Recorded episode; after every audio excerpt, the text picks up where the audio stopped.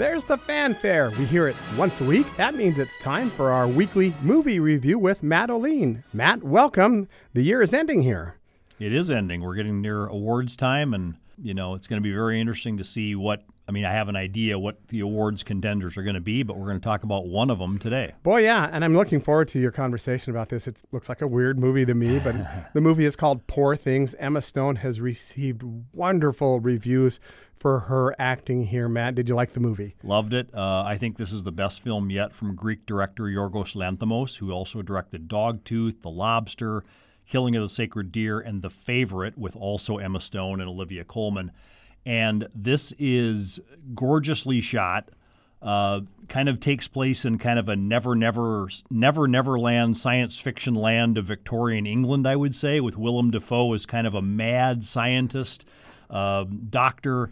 And if you have paid attention to this movie, I would say it's Frankenstein meets Wes Anderson meets science fiction meets a little meets a little bit of gothic horror. So I agree with you. I think this is a phenomenal movie. And I think it's his most personal film because you really attach to Emma's character. She plays a woman named Bella Baxter, and I can't give away too many plot details of her past. Her character has a past, she has a previous life.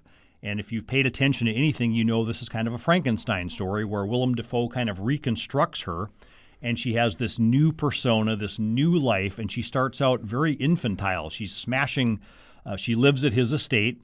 He kind of keeps an eye on her. A lot of you know, slapping around. A lot here. of slapping around. she she she smashes dishes. She doesn't know how to behave at the dinner table.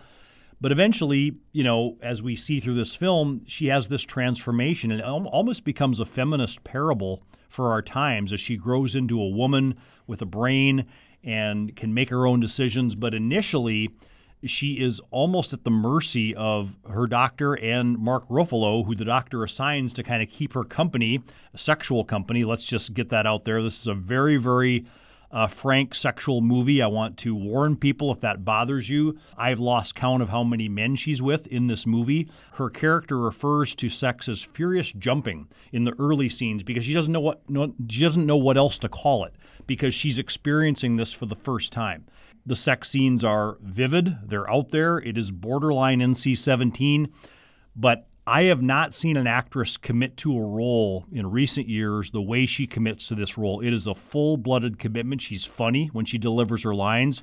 You know, she commits to the sex scenes. It's really an out there performance that I think should win her second Academy Award. I don't know if it's going to do that because Lily Gladstone is in the mix for Killers of the Flower Moon. But ultimately, what I found with this movie as you near the end of it, uh, without giving plot details away, Craig, is it becomes this journey of a woman. You're really following her journey, who's not bound by Victorian rules, who's not bound by Victorian society, and you keep wondering what is her next decision going to be? Is she going to break free from the doctor? Is she going to break free free from the lecherous Mark Ruffalo character?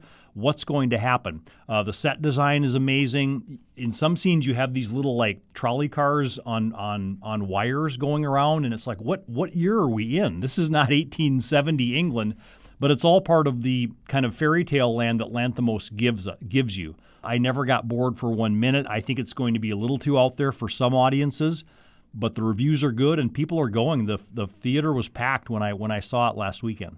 So even though it's a Frankensteinish mm-hmm. type of movie, the storyline was fresh enough for you.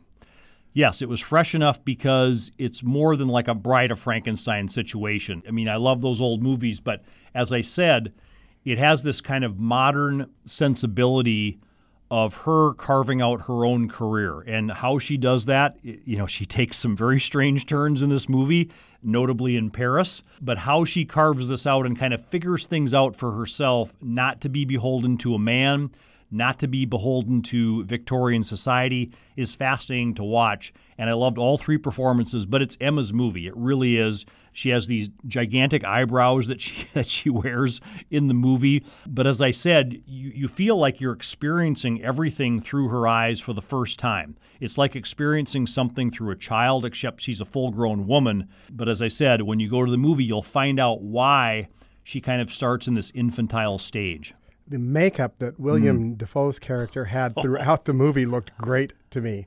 It's amazing. I, I, do I do expect a makeup Oscar nomination for this movie. Yeah, he it's it, and his backstory is interesting as well. He kind of explains it how he came to look like this and be like this, and that's kind of crazy as well. Sounds like his father was a mad doctor as well. But yeah, the makeup on Willem Dafoe is just crazy.